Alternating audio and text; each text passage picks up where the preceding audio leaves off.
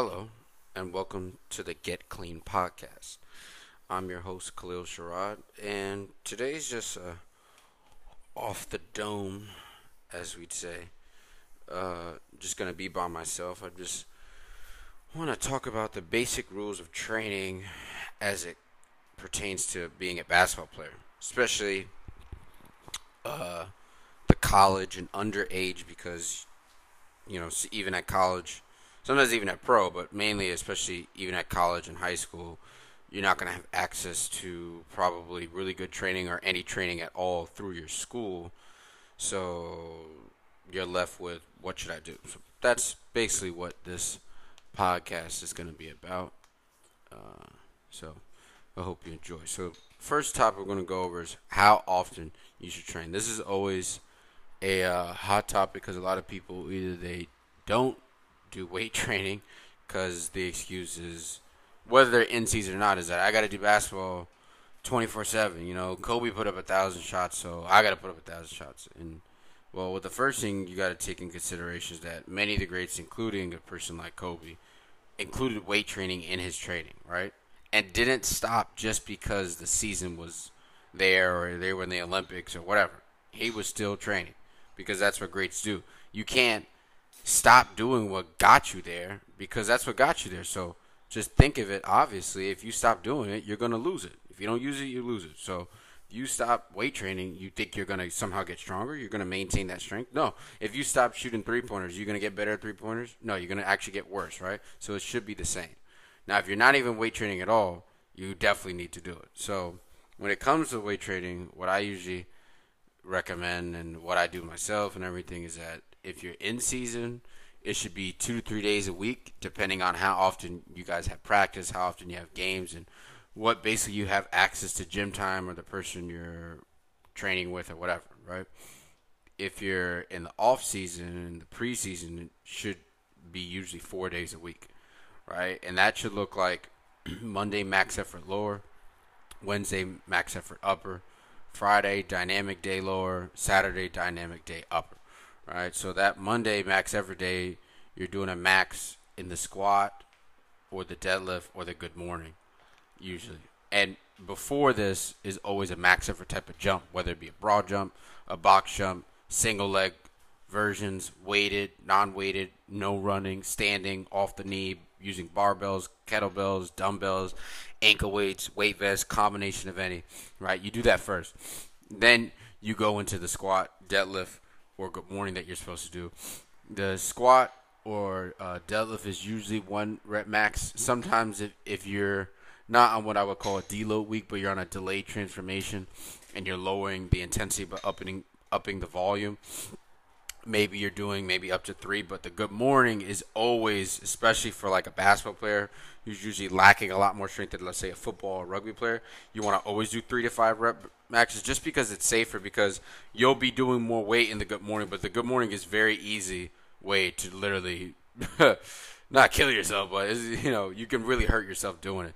So it's safer to do three to five reps. It saves you, and it's the movement is extremely tough if you're doing like if you do a three rep max or a five rep max, and you're going like that's literally what you could stop doing. And and what I usually recommend people to do in this scenario is to uh, is to uh, you want to work three reps or five reps on the way up, so you get an idea like, okay, I only have 20 more pounds that I could do for three reps.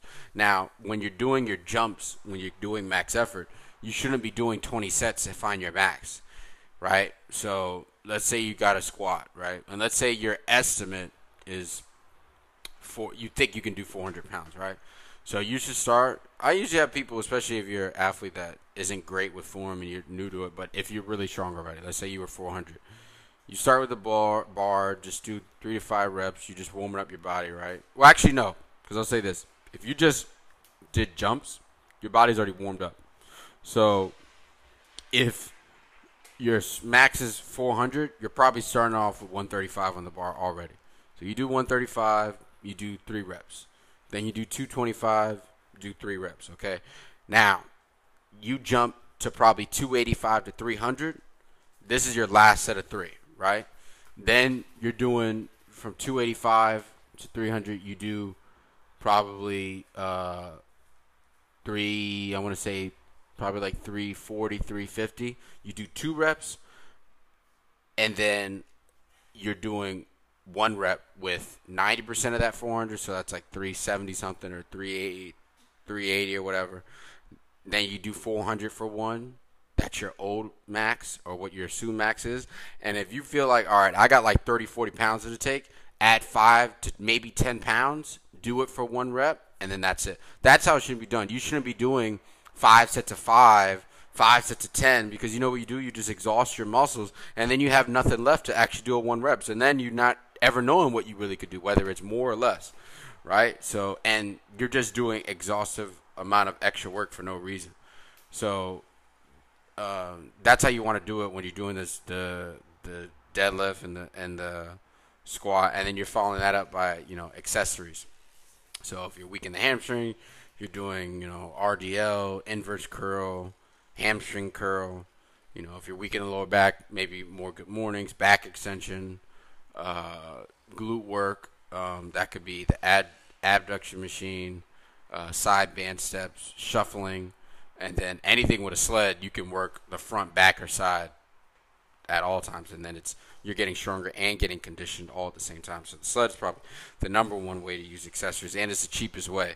And then you have, and then you just do some type of core work, something that usually involves uh, you having a core brace, meaning you have to flex your stomach out right? That's what your stomach was made to do, not suck in. Most people think you need to suck in when you're lifting, okay? But you're not trying to be a bodybuilder; you're trying to be an athlete. So, you know, uh, ab bridges, leg raises from a bar, lying six-inch hold, side planks, uh, weighted uh, sit-ups, a lot of decline sit-ups. Those are good. Okay. So then your max effort on Wednesday when you do upper body you do that same three reps, two reps, one, one, one, but now you're doing it for flat bench, uh, incline bench, standing overhead press, standing push press, standing push jerk, right? Um, Z press, uh, and then you're following that up with accessory work of uh, triceps, so you can do Williams extensions, as the elbows out, JM press, straight bar extension. You know, you could do push-ups, and then you're doing usually lat work, barbell rows, pull-ups, stuff like that. Rear delt work, a lot of rear delt, a lot of side delt work. That's going to help keep your shoulders healthy. And you know, as a basketball player, you're usually checking somebody with your shoulder and then your shoulders are going to be a lot of stabilization. You got to do a lot of isolation work when you do a defense, holding your hands up and stuff. So those need to be very strong and healthy. So a lot of rear delt and side delt work. So you can do side delt raises, rear delt flies, van tear, face pulls, upright rows, all that type of stuff. And then some type of uh, well, you could do some types of core. We don't really because we want to do heavy core that's very very hard. So usually two to max three times a week. So usually it's on the lower body day. So usually Monday, Friday, but sometimes you may do three days out the week. But you just got to rotate that. So then that Friday day that your dynamic day, now you're doing twelve. You know, you're doing eight to twelve sets of two to three reps in the squat with 75 to 85 percent of your one rep max in the squat, whatever that variation is, followed by uh, some type of deadlift for eight to ten sets of two to three reps with 75 to 85 percent of your deadlift max. Then you're doing accessory work. This day is longer because the intensity is lower, right? Because you're not doing a max, so the volume is going to be higher. So more sets in the squat and deadlift, and then of course there's more usually conditioning on this day the accessories you push that much more and then you know you're finishing off with core work. Um and then you're doing jumps now. Instead of for a max you're doing usually 75% of either that max height that you did on monday or maybe 75% of that weight that you use for that jump. So if you did a 30 inch box jump and that was your max you're using 24 inches for eight sets of five or 10 sets of four, right? So both days you want to get to 40 jumps. It's just that one day you're doing it for a max jump, and the other day you're using the same weight or the same height or both for the entire time, right? And then Saturday, the upper body day, it's dynamic upper. So now you're doing 75 to 85% of your bench one rep max for now, nine sets of, or eight to nine sets, I should say, of three to five reps, right? Now, on both the dynamic days, you can either do speed strength where you're using 75 to 85% of your one rep max, or you can do explosive strength, which is 30 to 40% bar weight plus 25% band tension. So that's going to be 55 to 65% of your max in total. Whereas the other, where you where you're doing speed strength, it's 75 to 85. So if the person is lacking, or you, the athlete, are lacking acceleration, maintenance of uh, top speed acceleration, you probably need to do the dynamic day that involves 75 to 85%, where you're using 50 to 60% bar weight and 25% band tension, right? But if you're a person that lacks a lot of explosive strength, where you can't come down from your jump and repeat that same jump as explosively or near explosively, stuff like that, then you need to be using that 30 to 40% bar weight with 25% band tension, right? So that's how you figure that out. You're usually going to need a trainer or a coach to really tell you that because they're the ones that's going to be to tell you watching from outside looking in. Okay? And then let's go to topic two what things you should avoid I mean, uh, the, the the biggest thing and a big misconception is people thinking that the more little funny toys that I have that don't really usually involve weights, it's those are the things I should be focusing on instead of training heavy. And the reason why you'll have so many trainers that are training pro athletes or high level athletes and they're using these devices, number one, they usually don't know how to train. No, I'll say this almost always, they do not know how to train with heavyweights, the ones that actually do the job, and they want likes on Instagram because it's boring to do three week waves. No, not boring, but it's boring to watch on Instagram somebody just doing the same 12 sets of two with heavy squat three weeks in a row before they rotate again and, and those accessories or whatever. But the thing is that sometimes you got to do the boring stuff for you to get good. And it's not, training isn't about how much fun you're having, it's about results. So when you're doing ladder drills or you're jumping over the little hurdles that are 10 inches, if if you could do that when you were four years old and you can do it now, that shows that that thing ain't as challenging it is. Just because you sweat doesn't mean you're you're getting any better. And trust me, from doing a unnecessary amount of running and doing ladder drills, let me tell you, I never got any faster doing it. You know when I got faster? When I started getting stronger by training with heavy weights. So if your coach has you do ladder drills, you know, in practice, and that's the conditioning, and that's the supposed strength, and you're balancing on a Bosu ball while juggling a juggling a bowl of eggs and stupid crap like that, you know, then just know that you still need to go home or go to the gym and get the real stuff that's really gonna uh, give you make real progress. Okay, so you want to avoid the person that says I'm gonna make your vertical increase four inches in one hour, and you're gonna get 12 inches under vertical in two weeks. And you know, for some elite athletes, that that will work because some elite athletes, it doesn't matter what you do with them, their genetics are so great that any response and any added supposed weight training, whether it be with one pound or hundred pounds, for them, it literally can do do great for them just because they've been lacking it so much that it does a lot and their genetics or whatever, it's going to make it much easier to progress. And that's why you have trainers that the person's already in the league with a 40 inch vertical, and then people see them train with this trainer or this supposed strength coach that has them bouncing on the Bosu ball, and they're like, oh, I need to do this because this professional athlete does this. But little do you take into account, or little do you know, this person already had a 40 inch vertical before they came to them. The ladder drill is not giving them the 40 inch vertical. Their genetics or what they did in high school and college. Like, what annoys me the most is when you see an NFL team that's training their players basically to be weak without them knowing it, which is I'm going to have them bounce on a Bosu ball for now. It's great to do the corrective exercise and it's great to do functional training, but what's really functional is being strong. And if you're in an athletic sport, especially team ball sports, especially a sport like football, you're going to get hurt if you're the weaker player. That is just how it goes. Whether it's with contact or without contact. The weaker player will break down quicker. The weaker player will get injured either more often or also their injuries will be worse because they are weaker, right? Strength training improves bone density, ligament thickness, all that. So those non-contact injuries, either don't happen or they're less. And when you do get hit by someone that's 300 pounds, you will be less hurt when you're the stronger athlete. That's just how it goes. So another, the third topic is who should you listen to? Who you should listen to is is is the list is I want to say not terribly long, but I would also say it's just hard to find the people that are good because there's so many. I mean, I see advertisements on Instagram for people who don't know what they're doing all the time, and but because they just focus basically all on their marketing, their advertising makes them and their videos are just appealing to kids that don't know any better. So then you have people training and paying all this money for crap. So who you should listen to? I'll give you a few that I listen to myself because I don't hide where I get my information from because that's not what it's about for me.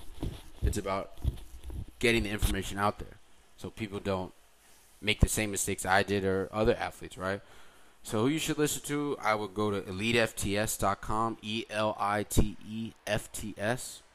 Okay, they have a vast uh, library of articles, and, and, they have their table talk with Dave uh, Dave Tate for their YouTube channel. I would go to westsidebarbell.com. They have articles about samples of how to train, what your training should look like, depending on a variety of sports, as well as all their books that are very, very cheap, as well as other books that are not even written by them that they have in their search that I've taken, and then the other ones that I'm going to take. So they're just like me, where it's just like we just want the information to get out there. Um, Jacob Ross, he's a, a strength coach who trained, uh, well, he still trains Luol Deng and various other professional athletes. Uh, Explosive Mechanics with Jared Bitney. He's here in Georgia too. Um, he has his own gym and he has so many kids that have 40 inch verticals that he's brought from like 20 inches. So that's a good sign, right? And they don't get hurt because they're strong. Uh, uh, conjugate connoisseurs, B3 uh, HP, something like that. I'm trying to remember it. But if you go on my Instagram, I put up a post uh, of all these guys that I uh, give a lot of credit where I get my information from. You know, um, the gym I, I train at, the Rack Athletic Club, uh, Robert and Ed, the owner of the gym. Uh, I get a lot of my information from them just from watching them every day and listening to the stuff that they post. So, you know, these are just some of the people that you can get a lot of, some of them, a lot of them free information and a lot of them just cheap. If you only can like, it's like if you can afford one book, some of them will have books on there, articles on there that can really give you a whole bunch of stuff, at least just to get started, so you can just know what not to do, at least. Because the one of the big, one of one of the cra- craziest statements, but it's very true, is I'd rather have no training than bad training because when you have bad training, I you as a coach you have to undo all the bad training when it comes to skills or when it comes to the weight room. It's way easier if you just have start from scratch because you don't have all this muscle memory or this this wrong type of fast twitch versus slow twitch depending on the sport and what it needs. If you have no training, then all we got to do is build. All right. What things can you do at home if you don't have access to a gym? Topic four. Um, you can still follow that same four day split. You can just use weight or sometimes no weight and use the same exercises with stuff you have at home. Or if you go on elitefts.com and Westside Barbell, you can um, get bands and uh, you know ankle weights and weight vests and hopefully a sled. And those things are all not too expensive, but you can do a great deal with them. And especially the younger athlete, being that you're usually weaker, can your body will respond tremendously to these things. Okay. Um, what should my diet look like? I would say the younger the younger you really are, the biggest thing you need to focus on is getting enough protein in. So, you know, for all the vegan and vegetarian people, not that you can't do it, it's just going to be that much harder. And if you're not a rich or a very wealthy person, it's going to be tremendously hard for you to stay under a certain amount of calories that you're not gaining weight to then still hit your protein, carbs, and fat. So most kids, you know, if you don't have a a, a nutritionist or person like my girlfriend that can monitor you, your what you're doing, I wouldn't focus too much on the carbs and fat. I would just mainly focus on how much protein you're getting. And the protein, uh, old way of thinking was one gram per body weight. I tend to agree with eating your lean body mass in in in uh, in protein for one gram per that lean body mass. So for me, uh, I'm 205 oh, right now. I'm 220, getting a lot of weight since this Corona. Whew. But so my lean body mass was 178, right? So I would eat 178 grams of protein, not 205, 178. The easiest way to do that, whether you're especially if you're vegan though, you need protein shakes.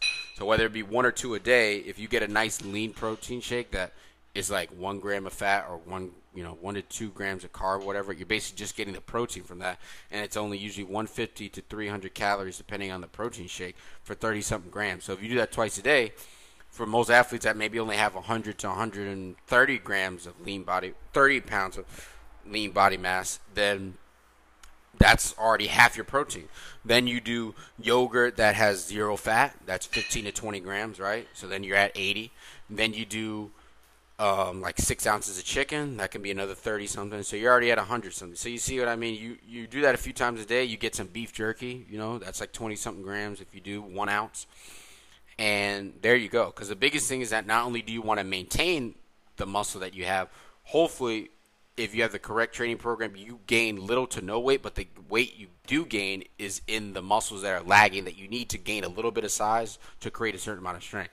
So if you have really, really weak hamstrings, you probably, when you switch to a really good training program, like the conjugate style from Westside, you'll be gaining probably a little bit of muscle maybe in your hamstring. But if you're not even meeting your maintenance goal protein, you're not getting any. It's going to be, well, it's not that you're not going to, it's just going to make it longer or much harder to obtain that compared to somebody that is hitting that protein. So that's basically all there is for today. If you have questions or you would like to train with me, uh, you can DM me on Instagram. My profile is Kalil underscore Sherrod. That's K A L I L underscore S H E R R O D. And we can talk about a training program, what it entails, what are your needs, how can we get them, and what are your goals, and how do we how do we get you there? You know, whether as you have a gym, you don't have a gym, whether as you coaches like I need you to do these two hour sprint workouts every day because I know how that is. We can still get the work that's really going to make you, hopefully, that D1 prospect, or if you're that college prospect, if you're already that college player, get you hopefully to that pro level, or just get you more minutes or get you off that bench. You know, so I uh, hope you all enjoyed the podcast and tune in next week. I'm probably gonna do another one. And peace. Remember, stay clean.